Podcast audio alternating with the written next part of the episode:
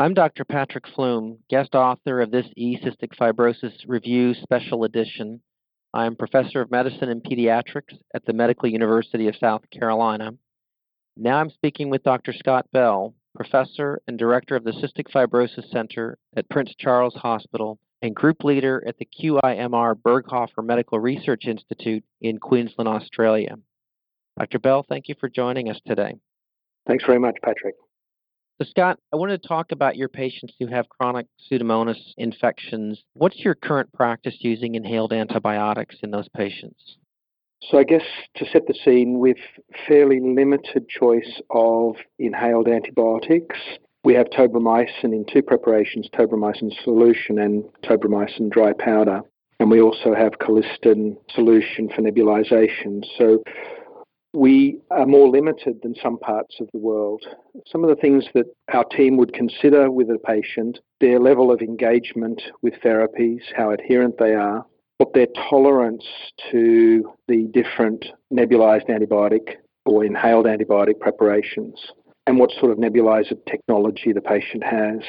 My general practice for patients with chronic Pseudomonas aeruginosa is to advise month on, month off therapy with tobramycin, and the tobramycin preparation really depends on patient preference and tolerability. But more and more patients are taking the dry powder for convenience rather than the nebulous solution.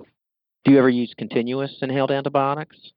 Yes, we do. I guess what we've seen over the past two decades is an increase in the number of patients with advanced disease who now live much longer than was the case two and three decades ago. These patients have severe lung disease, chronic infection, and the group of patients who are most likely to be frequently needing IV antibiotics for exacerbations. And it's that group of patients that we particularly focus on using continuous antibiotics.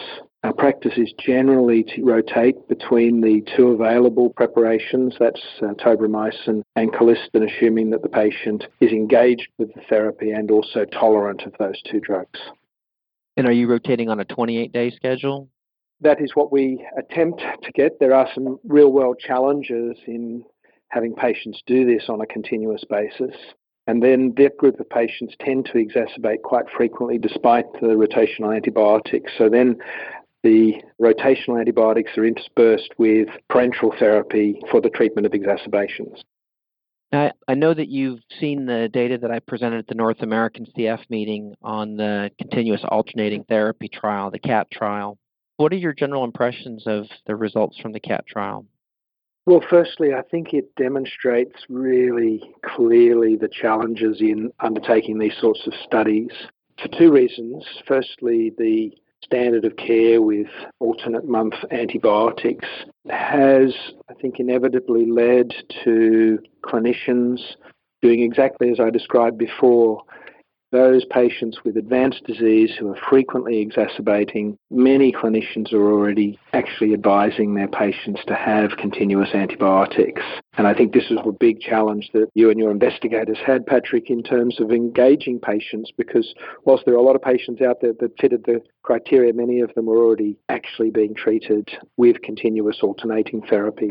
I think also in the setting of a huge growth in clinical trials, specifically for CFTR modulation, the competition for patients for clinical trials has grown enormously, and that may have also contributed to some of the challenges you had. Nevertheless, despite the study being underpowered, there are some interesting trends in the data suggesting lower rates of exacerbations and hospitalization for respiratory indications, and perhaps a slight improvement in lung function. So there's some interesting trends to suggest that for this cohort of patients, continuous alternating therapy may have a role for our patients. Do you think that these studies' results will have any impact on your future use of inhaled antibiotics? I guess the first point to make is that uh, we don't have access to nebulized aztreonam at this point, so the specific combination is unable to be prescribed in our healthcare system at present. We've limited to the choices between tobramycin and colistin, and I guess what it probably does is reinforces the approach that many have taken, and that's alternating between two agents rather than using a single agent continuously, which for many years has been the standard of practice in Europe to use long term colistin therapy. So I guess what it tells me is that perhaps alternating is better than continuous. All right. Well, thank you, Scott. I want to thank you for being part of this E Cystic Fibrosis Review Special Edition program. Thanks very much, Patrick.